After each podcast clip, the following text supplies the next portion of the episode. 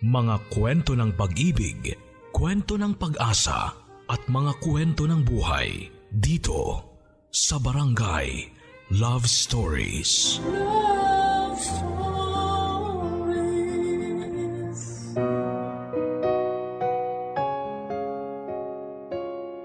Hindi lahat ng may anak ay nagiging mabuting magulang. Yung iba sa kanila ay nagdala lang ng bata sa mundo pero hindi alam kung paano magpapakatatay o magpapakananay dito. Ikaw kabarangay, kaya mo bang itakwil ang taong nagdala sa iyo sa mundong ito? Minsan ang hiniling ni Georgie na sana sa ibang pamilya na lamang siyang isinilang. Yun ay matapos nilang kamulatan ng Kuya Normel at atisay na niya ang mapang-abuso at mabigat na kamay ng kanilang tatay Romeo.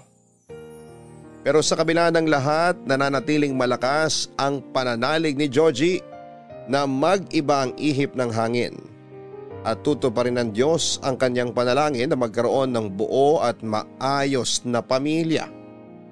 Gusto mo na bang makarelate sa storya niya? Alamin natin yan sa kwento ng pag-ibig, buhay at pag-asa sa nangungunang Barangay Love Stories. Dear Papa Dudut, Good day po sa inyo at sa mga katulad kong avid listener ng Barangay Love Stories. Tawagin niyo na lamang po ako sa pangalang Joji.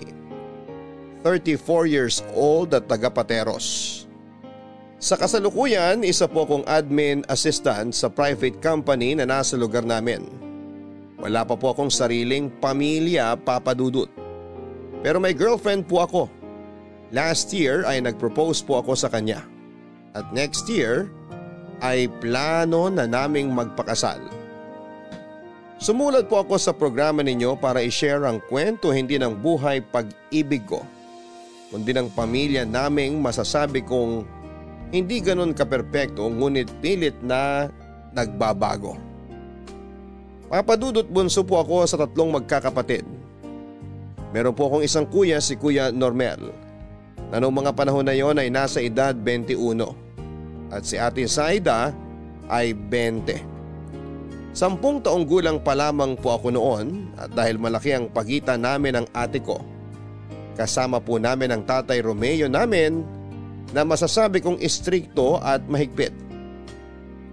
Wala na po kaming nanay dahil namatay po siya sa panganganak sa akin. Kaya ang tatay po ang bumuhay at nagpaaral sa aming tatlo.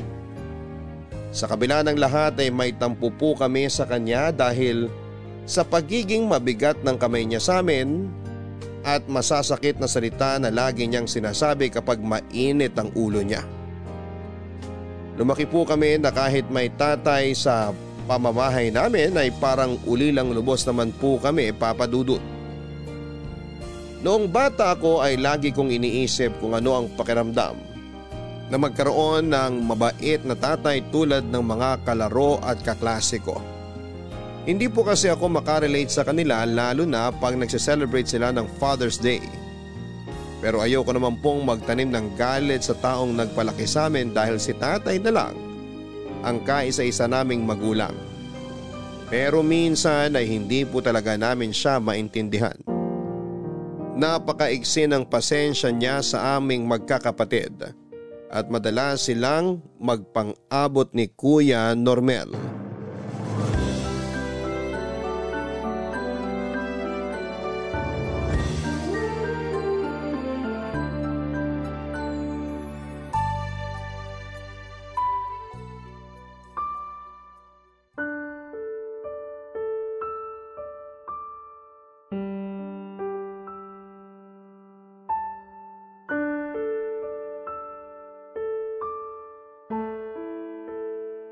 Yung mga palakol mong grado, yan ba'y pinagmamalaki mo sa akin, Normel?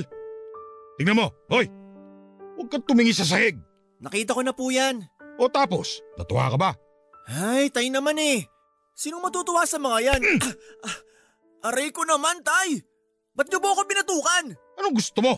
Yakapin kita. Ipagmalaki kita. Kulang pa yung batok na yun kasi dapat sa'yo binubugbog. Halika rito. Papatikimin kita ng suntok na hindi mo makakalimutan. Halika, halika! Halika! Tay, wag po! Anong wag po? Sana naisip mo yan bago mo binagsakan lahat ng subject mo. Lintik ka. Dapat sa'yo tinuturuan ng leksyon para magtanda kang damo ka. Tama na po, Tay! Ano nangyayari? Tay! Ano pong ginawa niyo kay Kuya Normel? Kuya, ayos ka lang ba? Bitiwan mo nga ako. Kaya ko sarili ko. Bakit niyo po sinuntok si Kuya? Tingnan niyo, nagdudugo ang labi niya. Parang hindi ko siya susuntukin. Kulang pa nga yan dahil sa ginawa niya. Nakita niyo ba mga grado niya? Puro bagsak. Sayang lang pagpaparal ko sa'yo, Normel. Anong magagawa ko? Magicin ko yung mga grades ko para tumaas? Tignan mo tong siraulong to. Kuya, wag ka na kasing sumagot pa. Nakakainis na kasi si tatay. Hindi niya maintindihan na mahirap mag-aral. Tapos hindi pa ako matalino. Ano aasahan niya sa akin? Aba, buti alam mong hindi ka na nga matalino. Tapos bulakbul ka pa. Sayang lang ang perang ginagastos ko sa'yo. Lakas mo pa naman manghingi ng baon. Tapos kung saan mo lang ginagastang linti ka. Aray! Sumusobra na po kayo ha! Kuya, wag mong patulan sa tatay. Paano hindi ko papatulan yung matandang yan? Eh sumusobra na siya. Kanina pa niya ako binabatukan. Kulang na lang maalog utak ko. Parang may maaalog eh wala nga laman yung ulo mo. Kung makapagsalita kayo, kala niyo perpekto kayo ah. Ikaw pa talaga tong may kapal ng mukha na magmalaki sa akin. Tatay mo pa rin ako, baka nakakalimutan mo. Tatay nga po namin kayo. Pero nagpapakatatay ba kayo? Kuya, tama na. Ginagalit mo lang si tatay eh. Tay, please. Nakakaya sa mga kapitbahay. Wala akong panahon para isipin ng ibang tao, Saida. Saka huwag mo nga akong pangaralan. Dapat siyang kuya mo pinagsasabihan mo. Kasi sa aming dalawa, siya tong pulpul. Ah, pulpul pala ah. Halika nga rito! Kuya! Buisit ka! Ang yabang mo! Hoy, Georgie! Tumahan ka nga, linti ka! Huwag na po kasi mag-away-away, tatay. Huwag mo akong mautos-utusan, ha? Ako pa rin ang tatay dito! Tay, please. Pati pa naman si Joji, pinapatulan niyo. Tama na. Patahanin mo yung kapatid mo, Saida! Bago yan tama sa akin! Diyan ka naman magaling sa pananakit sa amin. Simula nang mawala si nanay, sa amin mo na binunto ng galit mo na para bang kasalanan namin kung bakit siya maagang kinuha sa atin. Tumahimik ka na kundi paduduguin ko palalo yung bibig mo! Eh di paduguin mo. Sige, gawin mo. Ayan o, suntukin mo na ako. Sinabing tama na.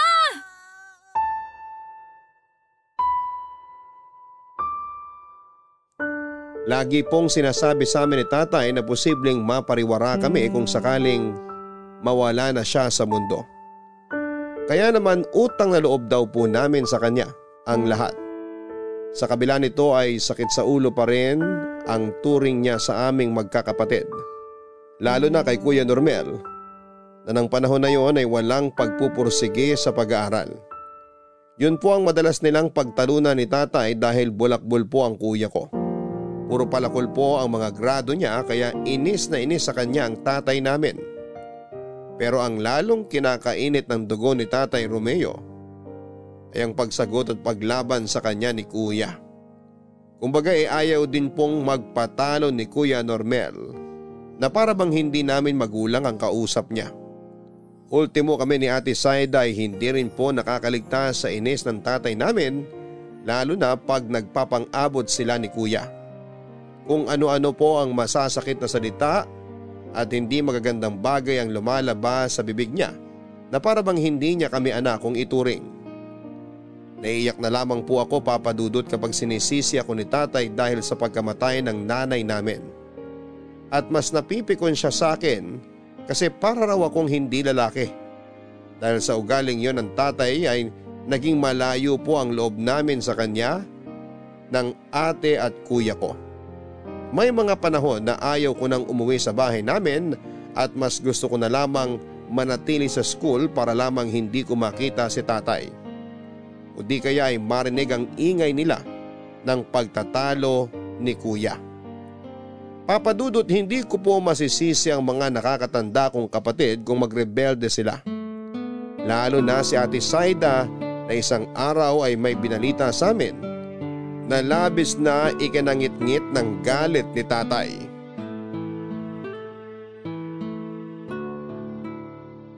Ate, sigurado ka bang sasabihin mo yan kay tatay?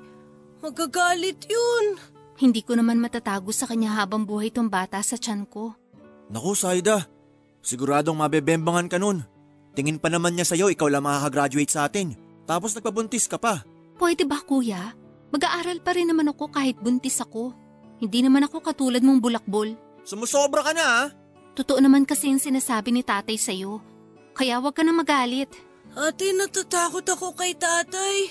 Ay nako, para kang di lalaki, Joji. Bakla ka ba? Bakla ka eh, aminin mo na. Ate Saida, si kuya oh! Tumahimik na nga kayo. Ay, Ayun na si tatay! Bachi muna ako. Baka ako na naman pag-initan yan. Oh, saan pupunta yung damuhong yun? Nakita lang ako, biglang umalis. Georgie, liga nga.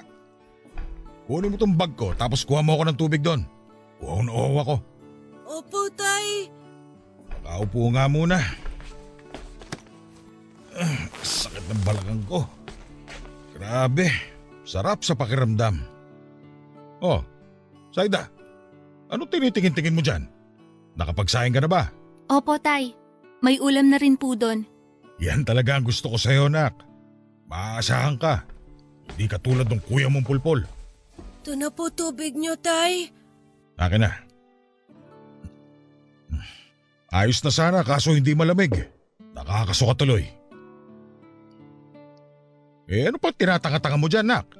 Para may gusto kong sabihin na hindi mo masabi. Meron nga po, tay. Pero wag po kayo magagalit. Depende. Pero ano ba yon? Sabihin mo na kasi. Ayoko nang pinaghihintay ako.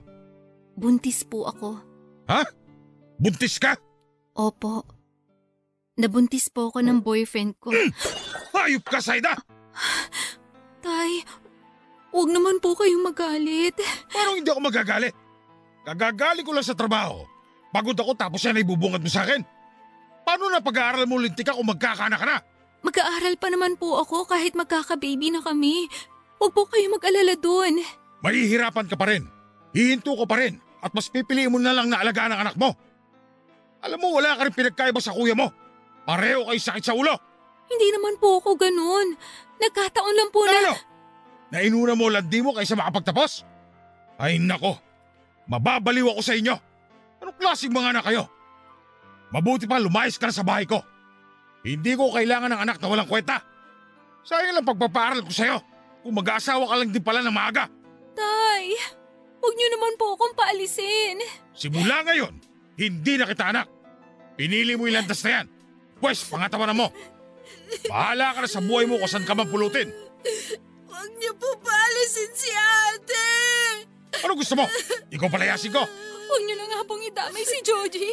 Pati bata pinapatulan niyo. Pare-pareho kayong salot sa buhay ko. Ikaw, ang laki ng tiwala ko sa'yo pero binigo mo lang ako. Kaya lumayas ka! Hindi ko kailangan ng anak na suwail at matigas ang ulo. Kung yan ang gusto niyo, sige.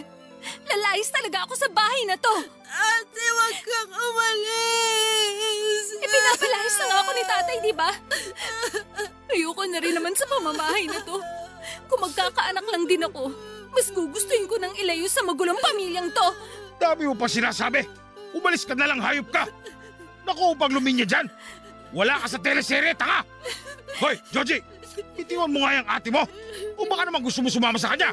Tatay ba talaga namin kayo? Kasi kung oo, ang sama-sama niyo. Galit ako sa inyo. Aalis na ako sa bahay na to. Ate Saida! Joji, tumahan ka dyan o hindi babambuhin kita. Pabayaan mo nang umalis ang dapat umalis. Hindi ko kailangan ng paladesisyong anak. Simula ngayon, wala na akong anak na babae.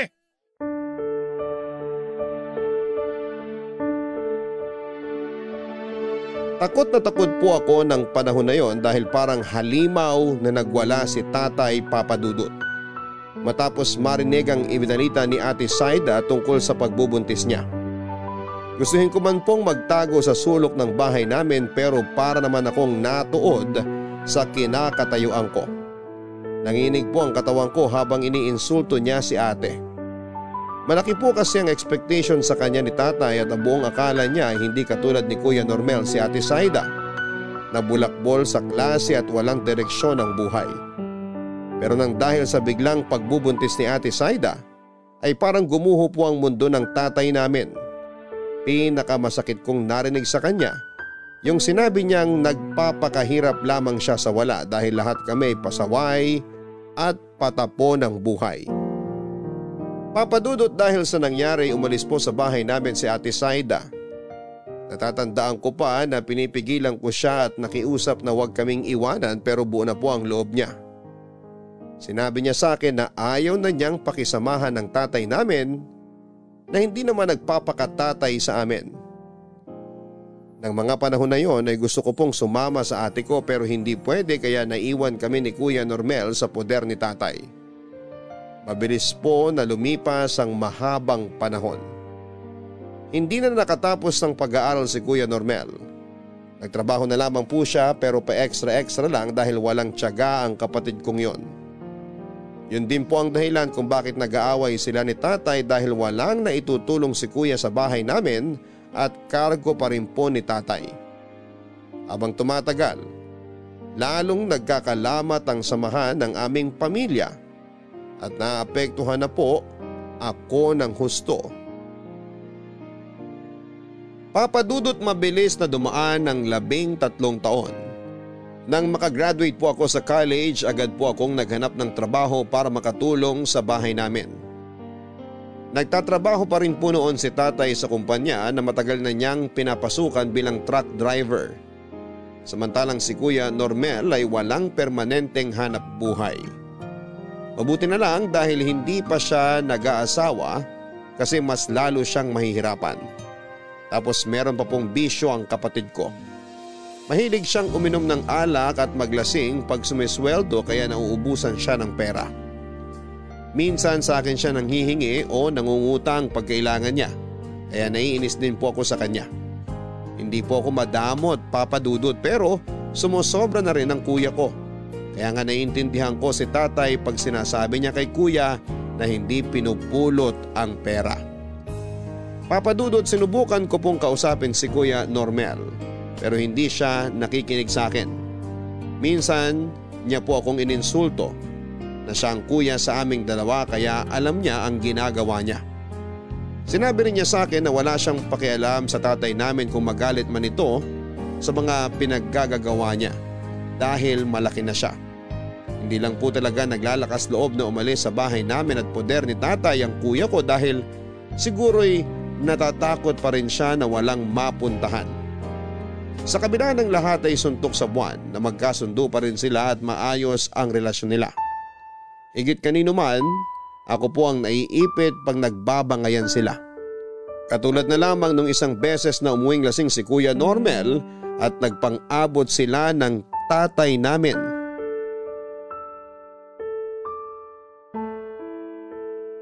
Joji! Joji! Buksan mo tong pinto, ano ba? Joji! Kuya Normel. Bakit naman ang tagal mo buksan tong pinto? Nilamok na ako rito. Oh. Puisit ka naman eh.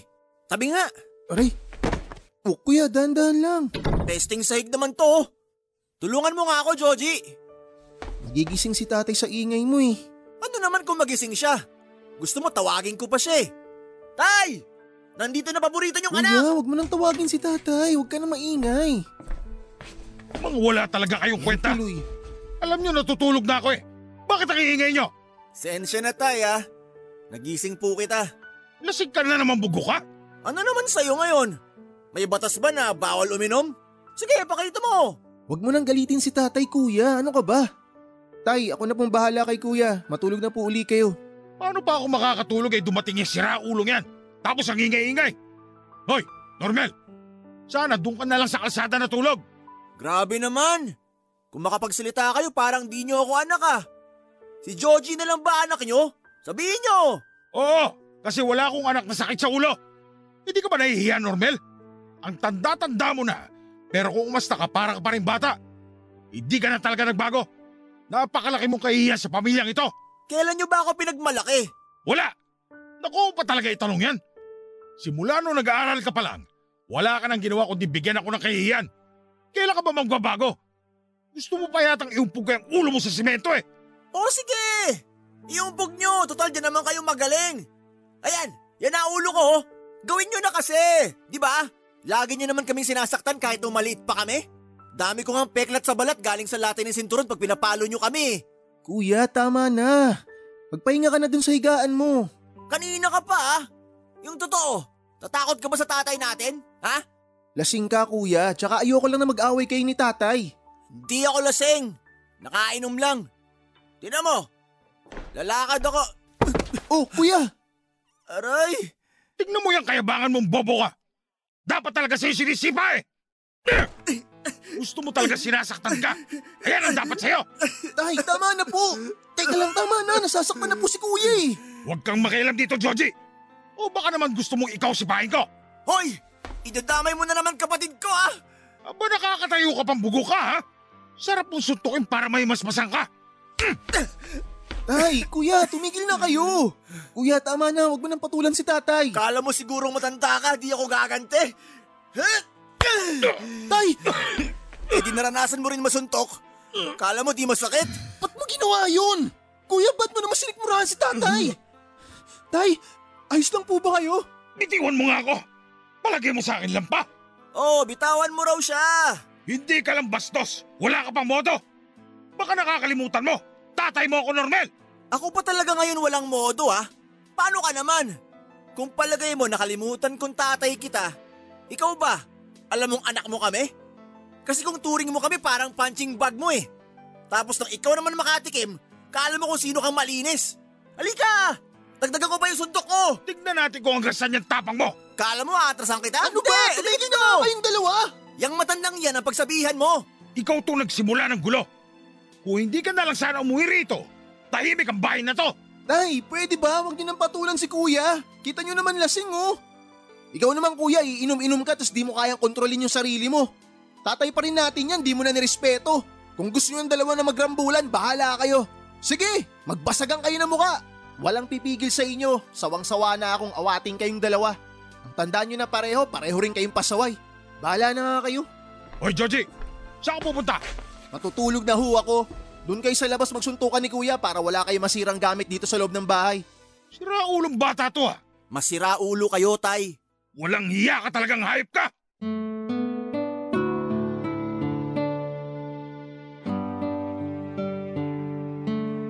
Gusto ko pong magtampo sa Diyos. Kasi sa dinami-dami ng pamilyang pwede kong kamulatan noong bata pa ako ay bakit si Tatay Romeo ang naging tatay ko at si Kuya Normel ang naging kapatid ko. Marami po akong inggit sa mga kaibigan ko na lumaki sa isang maayos na pamilya. Yun bang walang sigawan at pinag-uusapan ng problema.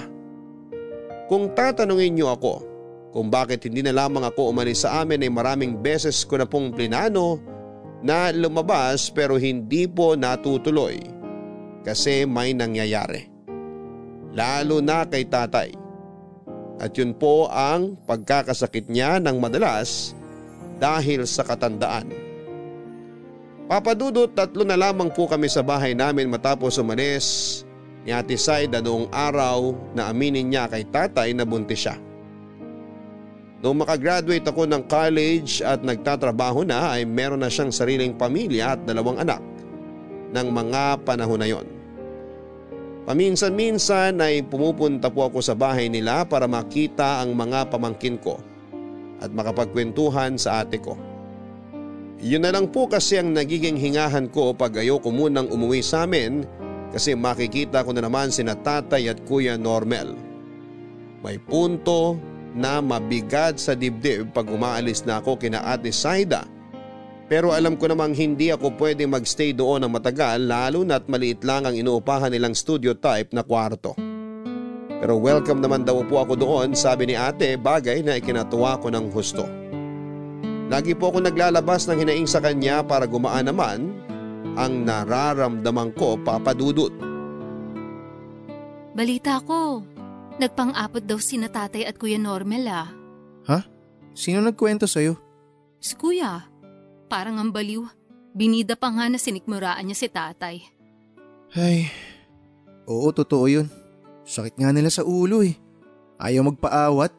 Habang tumatagal parang Palala ng palala ang sitwasyon niyo sa bahay. Buti na lang lumayo na ako. Kaya nga naiinggit ako sa'yo ate. Akala ko kasi magbabago si tatay pagdating ng panahon pero ganun pa rin siya. Bayolente pa rin, tsaka masakit magsalita. Lahat na lang nang di niya magustuhan sa bahay, sinisita niya ng pagalit. Si Kuya Normel naman, palala na ng palala. Tapos yun nga, nagpangabot na sila nung nakaraan. Di ko akalaing papatulan ni Kuya si tatay. Naawa nga ako kay tatay nung sinikmuraan siya ni Kuya eh. Baka naman kailangan makatikim ni tatay ng ganun para malaman niyang masakit yung palo at salita niya sa atin noon. Ate naman, siya pa rin ang tatay natin. Nandun na tayo. Pero ewan ko, Joji. Ayoko namang magbulag-bulaga na kahit kailan, hindi naman siya naging mabuting ama sa atin. Kung turing niya tayo parang salot sa buhay niya. Hulang na nga lang, hilingin niyang sana hindi na lang tayo pinanganak noon. Lalo pa nang mawala si nanay. Kaya nga laking pasalamat ko na pinalayas niya ako noon. Tahimik buhay ko ngayon, kasama asawa at mga anak ko. Ay, minsan talaga hindi ko mapigilang mainggit sa'yo ate. Ba't kasi hindi ko nalang bumukod? Kaya mo naman eh, may trabaho ka. Eh pag umalis ako, paano na lang sina tatay at kuya? Baka lalo sila magkasakitan. Kilala ko yun si kuya, walang sinasanto pag napapasukan ng alak ang sistema. Imbis na sa tiyan, sa ulo kasi niya napupunta. Pero parang pagod na pagod ka na. Tignan mo nga yung itsura mo. Nakakatulog ka pa ba ng maayos, Joji? Sa totoo lang, hindi masyado ate. Stress na ako sa trabaho tapos pagdating ko sa bahay may stress pa ako. Lalo na kay kuya. Kasi laging humihingi ng pera. Tanda-tanda na ni kuya palaasa pa rin sa atin. Maanong humanap na matinong trabaho ng may kitain? Nakakahanap naman siya ng trabaho pero di siya nagtatagal. Dami niya kasing reklamo. Pag sumusweldo naman, panay ang inom. Bisyo na niya talaga yan no. Buti mister ko hindi lasinggero. Ang swerte mo talaga ate kasi araw-araw mababanas ka pag nagkataon. Subukan lang niya, sisipain ko siya. Nakakakonsumi na nga mga anak niya, dagdag pa siya. Naku! O maiba tayo. Kailan mo pala plano magpamilya? Parang ni girlfriend eh, wala ka pang pinapakilala. Nasa tamang edad ka na naman, Joji. Di ko pa naiisip yan ate. Marami pa akong pangarap tsaka hindi ko pa kaya magkaroon ng sariling pamilya ngayon. Ang akin lang naman, pwede mong gawing excuse para makaalis ka sa bahay natin. Para wala ring dahilan si tatay na konsensyahin ka pag iniwan mo na siya. Parang di ko naman kayang magawa yun lalo na walang pwedeng mag-alaga kay tatay pagtanda niya. Ikaw may sarili ka ng pamilya. Eh si Kuya Normel walang direksyon ng buhay nun. Paano na lang pag may nangyari kay tatay, sinong tutulong sa kanya? Bilib din ako sa'yo, no? Handa kang alagaan si tatay kahit ang sama ng ugali niya. Ate alam mo, minsan naman mabait si tatay. Pagpagod lang naman siya nagagalit lalo na pag sinasabayan pa siya ni kuya. Aba, kailan yung minsan na yon? Kasi hindi ko naman naranasan yun. Kahit nung nandun pa ako sa atin, mas gugustuhin ko na lang na magstay sa school o bahay ng boyfriend at classmate ko kaysa umuwi sa atin. Ah, kaya pala palagi kang wala sa bahay o kaya ang tagal mong umuwi. Oo. Sorry ha. Kasi iniwan kita nung araw. Hindi ko alam ang gagawin ko nun. Tsaka mas concern ako sa baby na nasa tiyan ko. Ayos lang yun ate. Naiintindihan ko naman. Tsaka pinatawad na kita. Di naman kita kayang tiisin lalo na yung mga cute kong pamangkin. Kung si Kuya Normal nga napagpapasensyahan ko eh. Ikaw pa kaya? Tignan mo to ng bola pa. Pero salamat pa rin. Basta tandaan mo ha, na welcome ka rito sa bahay. Punta ka lang anytime, lalo pag hindi mo na kaya sa bahay natin. Alam mo na, pag nag-aaway na naman sina tatay at kuya, Tatandaan ko yan ate. Pero sana hindi na maulit yung nangyari nung nakaraan. Kasi yung susunod baka lalo sila magkasakitan eh. sana lang talaga magbago na rin si kuya. Hindi na siya bumabata. Buti wala pa siya nabubuntis. Kasi pag nagkataon, baka dumagdag pa yun sa sakit ng ulo mo, Joji. Alam mo ate sa palagay ko, takot na takot si kuya sa responsibilidad. Kaya hanggang ngayon, binata pa rin siya eh. O siya, tama na muna kwentuhan natin kasi nagugutom na ako. Darating na rin mga pamangkin mo maya-maya galing sa school. Kaya hintay mo na, dito ka na maghapunan. Sige ate, salamat. Ay, teka. Ano palang ulam? Ano pa? E di yung paborito mong chicken curry? Gustong gusto rin yun ng panganay ko, kaya matutuwa kayo pareho. O paano, luto lang ako ha? Pahinga ka lang dyan, manood ka ng TV. Hindi na, tutulungan na lang kita katulad nung dati. 'Di ba? Ako yung nagbabalat ng carrots tsaka patatas. Naaalala mo pa yun? Oo naman. Pati yung nasugatan ako kasi imbis na yung carrot, yung daliri ko yung nagayat ko. Laki nga ng peklat eh. Ito, tinan mo. Oo nga. Pero hindi na yun mauulit ate kasi natuto na ako. Naks naman. O sige tara, patunayan mo. Luto na tayo doon?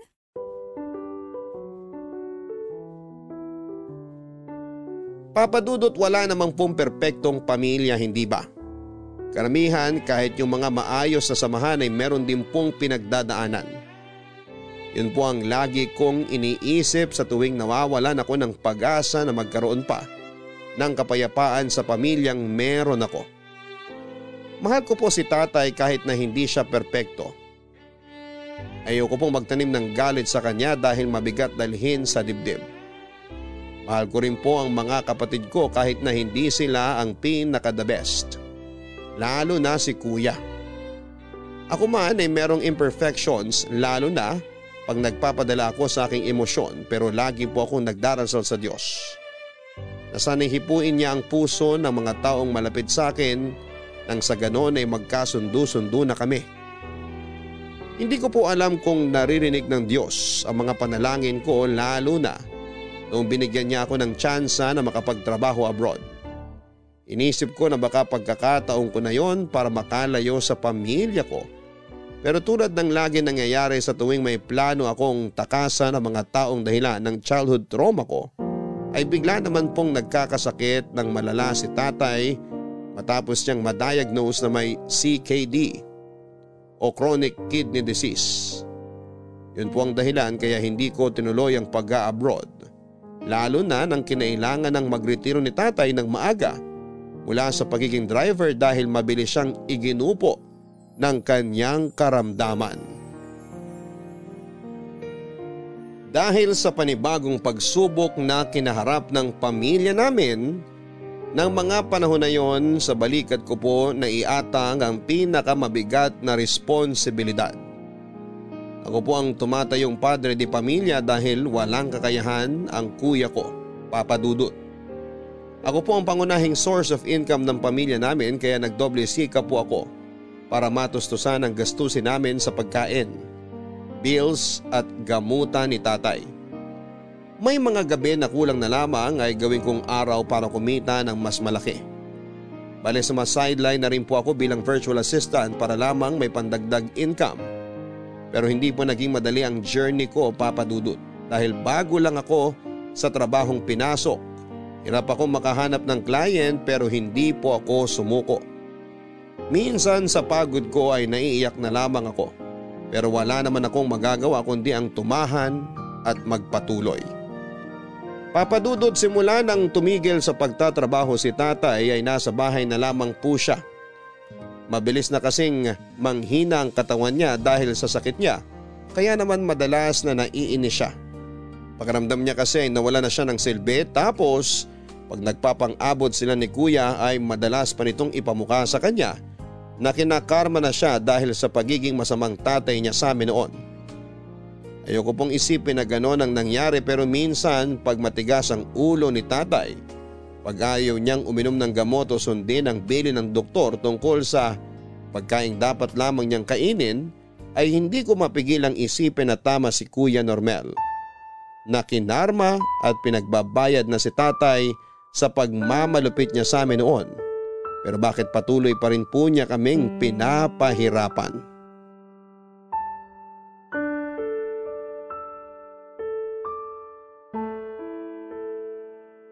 Tay, nagpa-second opinion na po tayo, di ba? Pareho lang po ang sinabi ng mga doktor. Kung di nyo iinumin yung mga gamot ninyo, kakailanganin nyo pong magpa-dialysis. Huwag na po matigas ang ulo. Dialysis, dialysis pa.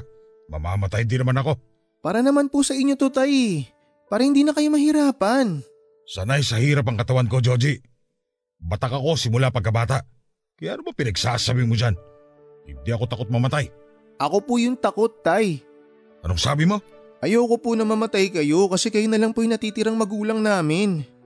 Tay naman eh. Nawala na nga po si nanay tapos... Oh, huwag kang umiyak. Buhay pa ako. Para ka namang hindi lalaki. Sige na tay, inumin nyo na yung mga gamot ninyo para di kayo magpa-dialysis. Ako naman po ang sasagot ng lahat eh. Hindi nyo kailangan isipin yung gastos. Hindi raw kailangang isipin. Alam mo ba kung gaano kamahal yon? Baka sa una lang yan tapos saka duluduluhan, manunumbat ka. Ayoko ng ganon, Joji. Hindi po mangyayari yun tay. Basta, ayoko. Katawan ko to, ako ang masusunod dito. Ay, Kung ako sa'yo, hahayaan ko na lang yan si tatay. Ganyan na, tinutulungan pa tapos dami pang arte. kuya alam mo, hindi ka nakakatulong. Kung wala kang magandang sasabihin, manahimik ka na lang. Bakit? Ayaw mo marinig kasi totoo. Ikaw na nga tinutulungan, ikaw pa tong maarte. Ba't di ka na lang magpasalamat kay Joji? Kasi kung ako sa kanya, pababayaan na lang kita. Tumahimik ka na nga kuya. Di ko naman tinatanong opinion mo eh. Ano bang problema mo? Huwag kang ano dyan. Tsaka totoo naman sinasabi ko eh. Arte-arte ng tatay mong yan. Alam mo, naisip ko kaya siguro nagkakasakit ka? Kasi karma mo na yan. Anong sabi mo? Sira ulo ka. Karma mo na yan kasi sama-sama ng ugali mo. Tinan mo ngayon, pareho na tayong walang trabaho. Pareho na tayong palamunin na lang sa pamamahay na to. Kaya lang ako hindi nakaratay dyan sa higaan katulad mo. Kahit nakaratay ako, kaya pa rin kitang sapakin. Talaga lang ha? Sige nga, bumangon ka nga dyan. Mag one on one tayo. Kita mo na? Lokohin mo lelang mo. Kuya ano? Hindi ka ba talaga titigil? Aba, matapang ka na ngayon? Dati para kang bakla eh. May ibubuga ka na ba? Anak ng teteng! Bakit mo ako sinuntok? Dadagdagan ko pa yan pag hindi ka na nahimik. Mga buwisit kayo. Doon kayo sa labas kung magsusuntukan kayo. Pag nagpasa atong suntok mo sa mukha ko, babasagin ko ang uso mo. Ah, ganon? Oli ka. Subukan mo. Tingnan natin. Alam mo, sawang-sawa na ako sa'yo, kuya eh. Tumatanda ka ng paurong. Yabang mo porque ikaw nagpapakain sa amin? Kuya mo pa rin ako. At tatay pa rin natin yung binabastos mo. Tsaka may karapatan ako magyabang dito dahil sabi mo nga, ako nagpapakain sa inyo. Kaya kung hindi ka makakatulong, huwag ka nang manggulo. Umalis ka na nga, Normel. Doon ka na sa mga barkada mo. Total, mas inuubos mo naman ang oras mo ron kaysa maghanap ng matinong trabaho. Aalis talaga ako kasi pareho kayong buwisit ang paborito mong anak. Ikaw, Joji, hindi pa tayo tapos ha. May araw ka rin sa akin, ungas ka. Bakit mo naman pinatulan ng kuya mo? Eh, punong-puno na ako, tay. Hindi nyo ba narinig yung mga sinabi niya sa inyo? Ay, pero paano naman kung tama siya? Nakarma ko na to kasi hindi ako naging mabuting ama sa inyo. Kaya ayoko magpagamot eh. Kasi baka wala rin naman patunguhan. Tay, hindi po natin malalaman kung hindi natin susubukan. Kaya please naman, wag na pong matigas ang ulo ninyo. Magpagamot na kayo. Ay, ayoko pa rin.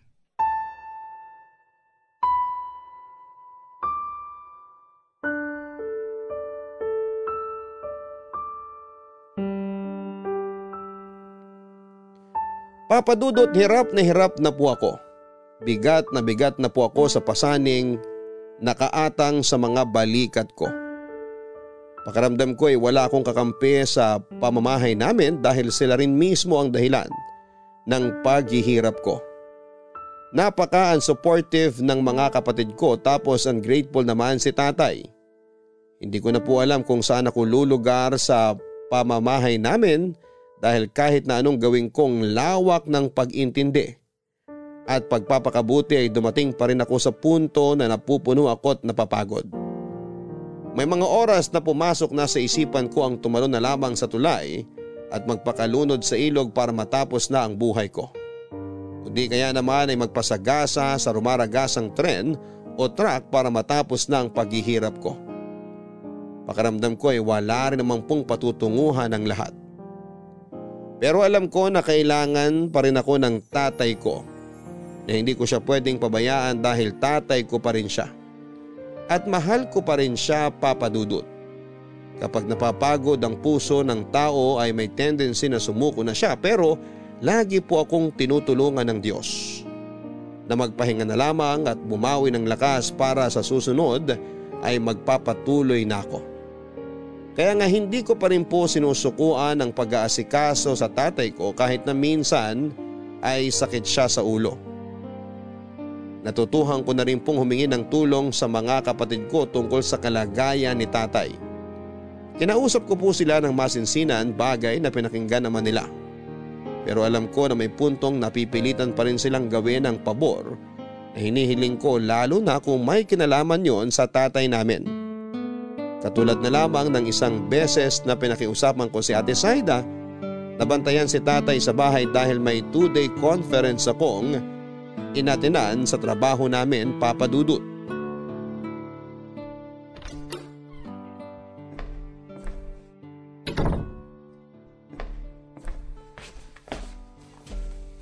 Pasensya na ate, kararating ko lang.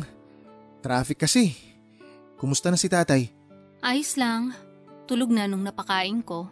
Ate, salamat ha. Kasi pumayag ka na bantayan si tatay habang wala ako. May magagawa ba ako? Kulang na lang umiyak ka habang nakikiusap sa akin.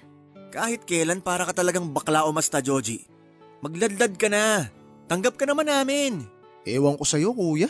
Tumigil ka na nga, kuya. Ako na naman nakita nyo. Oo, kasi ikaw lang yung walang sinasabing matino dyan.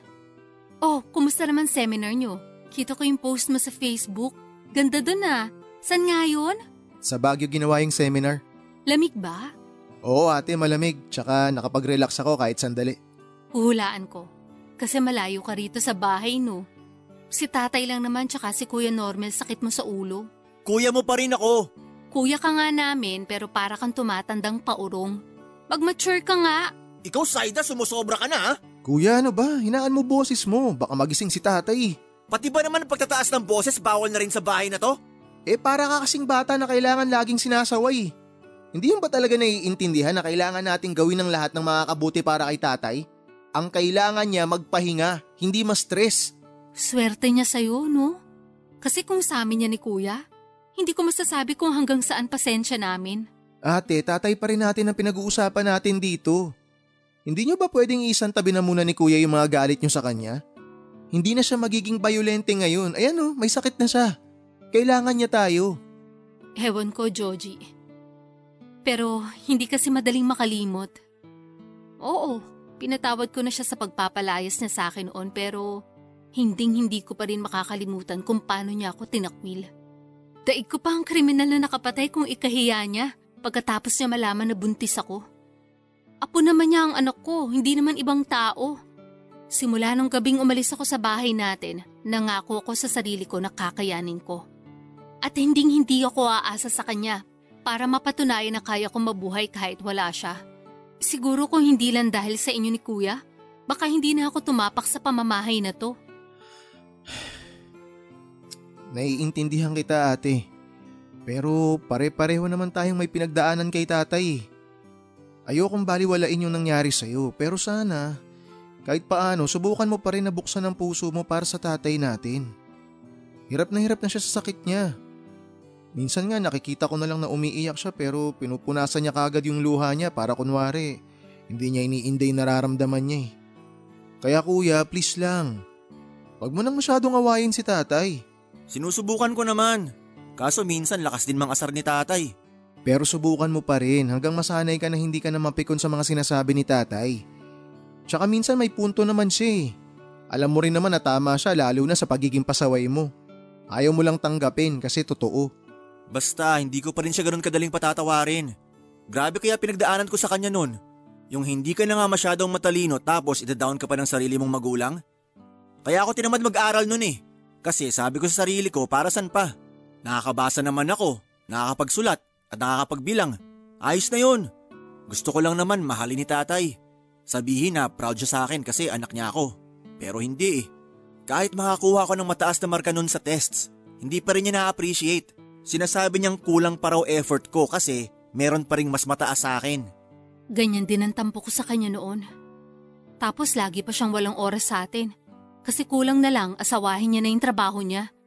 Andun na tayo na siya lang ang tumataguyod sa atin. Pero sana hindi niya pa rin nakakalimutang maging tatay natin.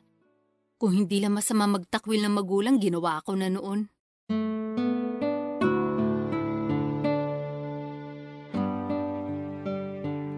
Hindi ko naman po masisisi ang mga kapatid ko kung hindi pa rin nila mapatawad agad-agad si tata ay katulad ng hiling ko sa kanila.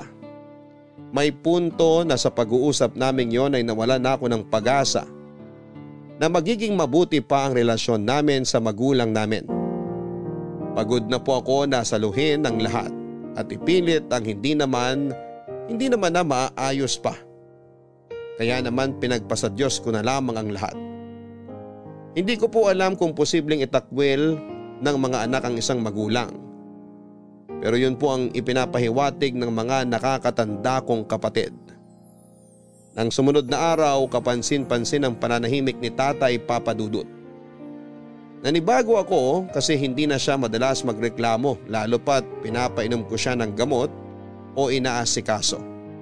Kumbagay sinusunod na lamang niya ang sinasabi ko pero wala akong kalam-alam na meron na pala siyang pinaplano ng panahon na yon. Isang araw na nasa trabaho ako ay tumawag sa akin si kuya at sinabi niyang wala sa bahay namin si tatay. Wala rin po ang bag niyang malaki at ilang piraso ng damit na nangangahulugang lumayas po siya papadudot. Papadudot ilang araw rin po naming hinanap si tatay Romeo. Inireport na rin po namin sa barangay ang pagkawala niya dahil nagwo-worry na kami. Lalong lalo na ako. May sakit po siya kaya pwede siyang mapahamak. Mabuti na lamang dahil pagkaraan ng tatlong araw at dalawang gabi ay may nakapagturo sa kinakaroonan niya. Naabutan po namin siyang natutulog sa ilalim ng tulay malapit sa palengke habang inaapoy ng lagnat. Mabilis po namin dinala sa ospital si tatay at pinakonfine Alalang alala po ako na baka yun na ang huling beses na makasama namin siya. Kaya nagdasal po kaagad ako sa Diyos na iligtas niya ang magulang namin. Ako po ang kasakasama ni tatay habang nasa ospital siya papadudot. Nagkaroon po kasi siya ng pulmonya kaya kailangan niyang magamot. Mabuti na lamang dahil naririnig pa rin ng Diyos ang panalangin ko matapos niyang hindi pa rin kuhanin sa amin si tatay. Walang hanggan po ang pagpapasalamat ko sa kanya. Isang araw ay nagising po si tatay mula sa tulog at nagkaroon po kami ng pagkakataon para makapag-usap. Doon po niya pinagtapat sa akin kung bakit niya nagawang umalis sa bahay namin, bagay na kinalungkot-kot pinagsisisihan ng gusto. Pero hindi lang po ako humingi ng tawad ng panahon na yon, Papa Dudut.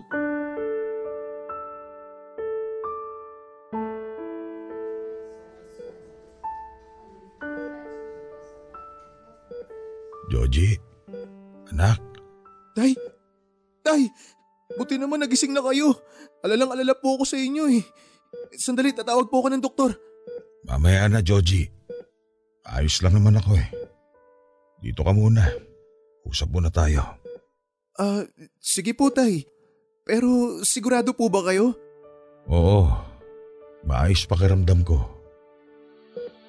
Ay, ang totoo, gusto kong humingi ng tawad kasi umalis ako nun sa bahay. Tay, okay na po yun. Pero bakit po ba kayo umalis?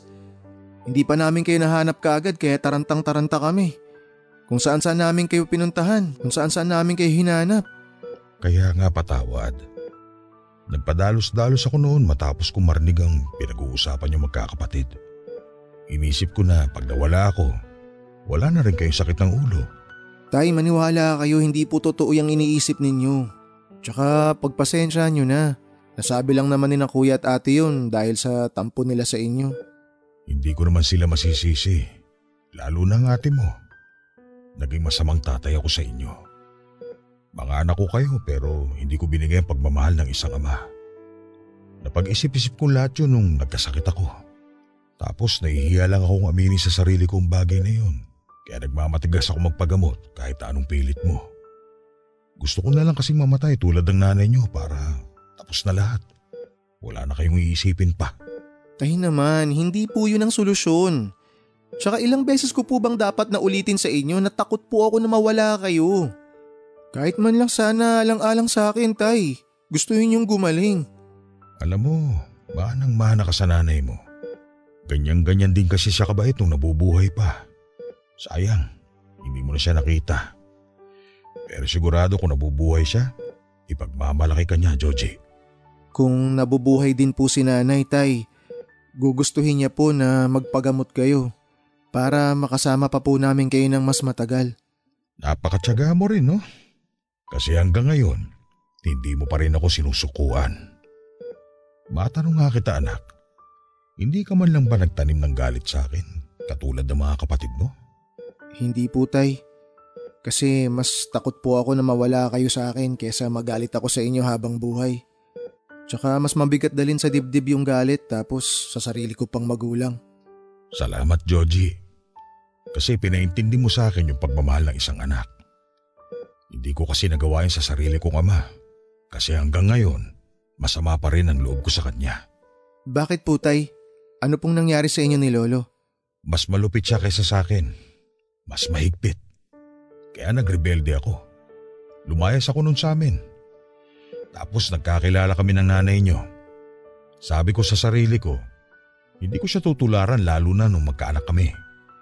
Pero matapos mawala ng nanay niyo at maatang sa mga balikat ko ang responsibilidad ng pagpapalaki at pagtataguyod sa inyong tatlo, parang may kung anong demonyo na buhay sa loob ko. Naging malupit ako sa inyo, lalo na sa kuya mo. Huli na bago ko nakita ang sarili ko na naging katulad na rin ako ng tatay ko. Kaya patawarin mo ako anak. Patawarin niyo ako ng mga kapatid mo. Matagal ko na po kayong pinatawad tay. Tsaka mas nanaig po sa akin yung pagmamahal ko sa inyo bilang magulang kesa sa naging tampo o galit ko sa inyo noon.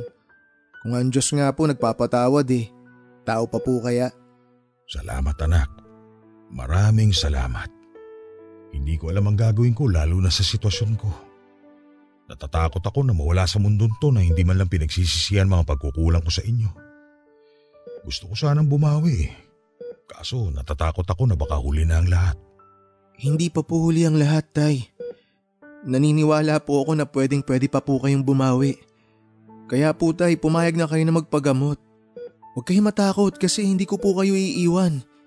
Hinding hindi po ako magsasawa na ipaalala sa inyo na mahal na mahal ko kayo. Kahit na anong mangyari tay, nandito lang ako. Para sa akin, kayo pa rin po ang tatay ko. Mahal na mahal din kita anak. Sana lagi mong tatandaan yan. Salamat kasi binigyan mo ako ng pagkakataon na bumawi sa inyo. Pangako, gagawin ko lahat para maging mabuting tatay. Kaya nga sige, pumapayag na ako magpagamot dahil gusto ko pa madugtungan ang buhay ko. Hindi na rin ako magiging pasaway. Talaga po, Tay? Salamat po. Matutuwa po si na Ate Saida at Kuya Normel nito. Oo nga pala. Nasaan ang mga kapatid mo? Ikaw lang ba nandito? Papunta na po sila rito. Si Ate Saida po sinundo lang yung mga apo ninyo. Si Kuya Normel naman kaka-out niyo lang po sa trabaho.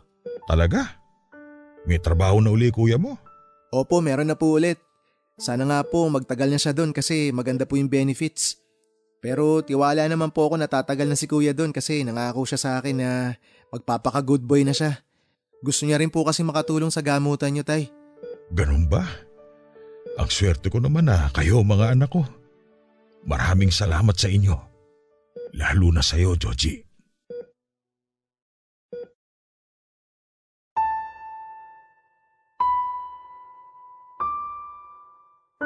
Awang-awa ako sa tatay ko ng panahon na yon. Kulang na lamang ay madurog ang puso ko papadudot. Doon ko nga napatunayan na hinding hindi ko pa rin siya kayang mawala sa amin. At handa ko siyang patawarin at kalimutan ang mga nagawa niya sa amin noong maliit pa kami para lamang magsimula ng bagong buhay. Yun din po ang eksaktong nararamdaman ni na Ate Saida at Kuya Normel. Bagaman hindi ganong kadali sa kanila na patawarin at tanggapin si tatay sa buhay nila. Naintindihan ko naman po yun papadudot at alam kong ganon din si tatay. Wala pong perpektong pamilya. Kaya nga mahalaga na hindi lang isa o dalawang miyembro ng ating pamilya ang tumatrabaho para magkaroon ng magandang resulta ang pakikipag-ayos sa bawat miyembro. Kaya papadudot, proud akong sabihin sa inyo na sinubukan naming habulin ang mga nagdaang panahon na hindi namin kasama ang isa't isa sa pamamagitan ng pagiging present gaano mang kaliit o kalaki ang okasyon. Sa ganong paraan ay naipaparamdam namin ang suporta namin sa bawat isa.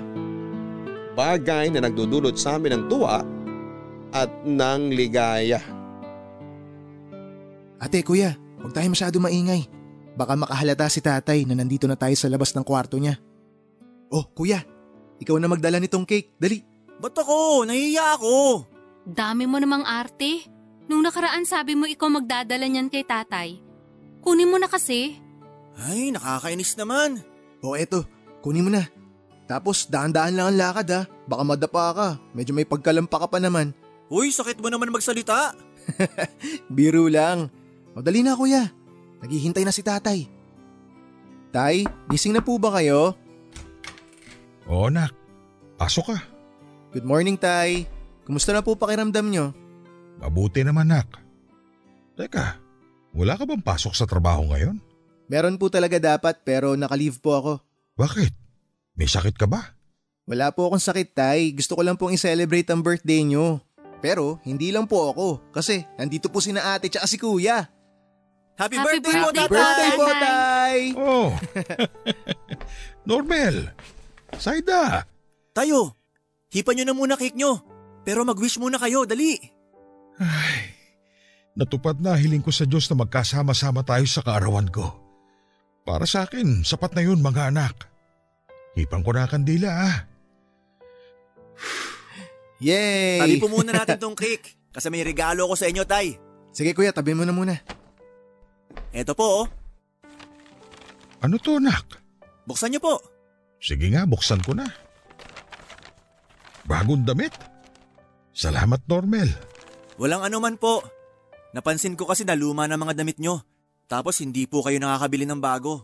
Kaya sa unang sweldo ko sa trabaho, gusto kong bilhan kayo kahit paano. Pwede nyo po yan masuot pag umalis tayo. Kasi sabi ni Saida, mamamasyal daw po tayo sa Baguio. Dun sa pinuntahan ni Joji kasi malamig daw dun. Kaso gastos lang yun, nak. Kaya po pag-iipunan natin. Para naman hindi kayo laging nandito sa bahay. Gusto rin po kasi kayo makasama ng mga apo nyo. Tama po si ate Tay. Kaya dapat magpalakas po kayo. Excited na ako! Yung totoo, kuya. Hindi pa kasi ako nakakapunta dun. Salamat mga anak. Kasi sa kabila ng lahat, hindi niyo pa rin ako iniwanan. Sising-sisi ako sa ginawa ko sa inyo. Alam ko, hindi rin natutuwa sa akin ng nanay niyo kasi tinrato ko kayo ng mali. Naging magulang lang ako, oo. Pero hindi ako naging mabuting magulang sa inyo. Si Joji po yung nagpa-realize sa amin na kahit anong mangyari, tatay namin kayo. Opo, akala namin ni Kuya Normel wala na kaming pakialam sa inyo. Pero nung umalis kayo sa bahay natin, natakot po kami at nag-alala. Bumalik po yung pakiramdam na naramdaman namin nang mamatay si nanay. At ayaw na po namin yun maulit. Pero hindi niyo naman mapipigilan na mamatay ang tao mga anak. Hindi natin hawak ang buhay natin. Diyos lang ang nakakaalam kung kailan niya tayo kukunin. Nandun na po tayo. Kaya nga sinabi ko kina ate at kuya na bigyan kayo ng pagkakataon na bumawi eh. Lalo na po nung humingi kayo ng tawad sa amin. Eh, wala naman pong perpektong pamilya. Kahit kami, may mga pagkukulang din kami bilang mga anak. Kaya nga gusto po namin na bumawi at sulitin ang bawat sandali na iaadya ng Diyos para sa atin. Na magkasama-sama pa tayo ng matagal. Para wala tayong pagsisihan. Pangako, Tay. Gagalingan ko sa trabaho para makatulong kay Joji sa mga gastusin sa gamot nyo. At sa bahay natin. Mag-iipon na rin ako para sa gala natin sa Baguio. Nako, talagang excited na ako. Eto talagang si kuya ang bunso ng pamilya eh. Feeling ko rin. Hayaan niyo na gusto lang yatang merong maibibida sa mga barkada pag nagiinuman sila. Tay, good boy na tong anak nyo. Hindi na po ako umiinom. Gastos lang yon, tas lagi pa ako nabubukulan sa kalasingan. Oh, kita mo na? Yan na nga ba sinasabi ko eh. Lampa ka talaga. Hoy, Joji, sumusobra ka na ha? Oh, biro lang kuya. O, tama na yan. Buti pa alalayan nyo na si tatay para makakain na tayo dun sa mesa. May konti po kaming hinandang salo-salo para sa birthday nyo, tay. Salamat mga anak. Maraming salamat.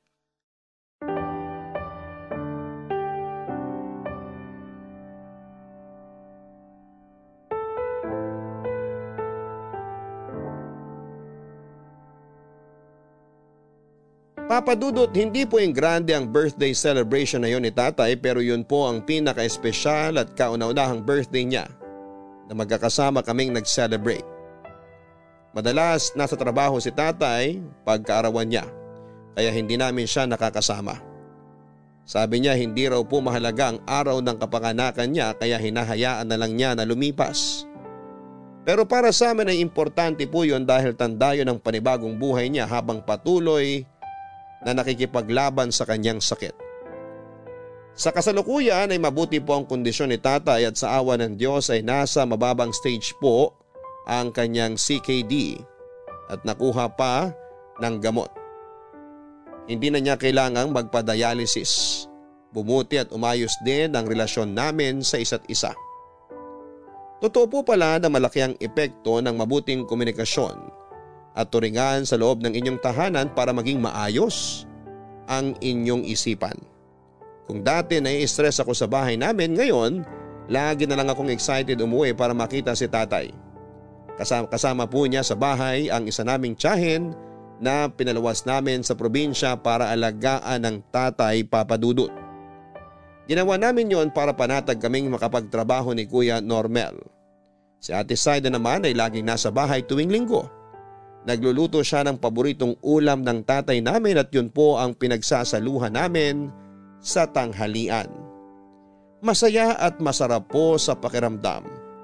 Na sa wakas ay natupad na rin po ang matagal ko ng panalangin. Yun po ang pagkakabuklod-buklod ng aming pamilya. Hanggang dito na lamang po ang sulat ko sa inyong istasyon, Papa Dudut. Sana po ay kinatuwaan at may napulot na aral sa kwento ko ang mga kabarangay natin. God bless po sa Barangay Love Stories. Number one po kayo sa puso namin. Ang inyong forever kapuso at kabarangay, Georgie. Masarap sa pakiramdam na meron kang mga taong malalapitan sa oras ng pangangailangan. Kaya po importante na mabuti ang relasyon at pakikitungo natin sa bawat miyembro ng ating sambahayan. Bagaman eh, walang perpektong pamilya, ugaliin nating magbagong buhay para sa ikabubuti ng napakarami, lalo na kung malapit sila sa ating puso. Mga kabarangay, huwag tayong magdalawang isip na magbigay ng tsansa kung totoong nagbabago ang isang tao. Hindi kasi natin sigurado kung bukas o makalawa ay kasama pa natin sila. Huwag nating hayaan na mamayani sa puso natin ang galit. Lagi po tayong magpatawad at magsimula muli. Kung meron man tayong dapat itakwil, yon ang masasakit na pinagdadaanan natin. Sa ganong paraan ay mas magiging magaan ang pagdadala natin ng buhay. Hanggang sa muli ako po ang inyong si Papa Dudut sa mga kwento ng pag-ibig, buhay at pag-asa sa Barangay Love Stories number 1. Mga kwento ng pag-ibig, kwento ng pag-asa at mga kwento ng buhay dito sa Barangay Love Stories. Love Stories.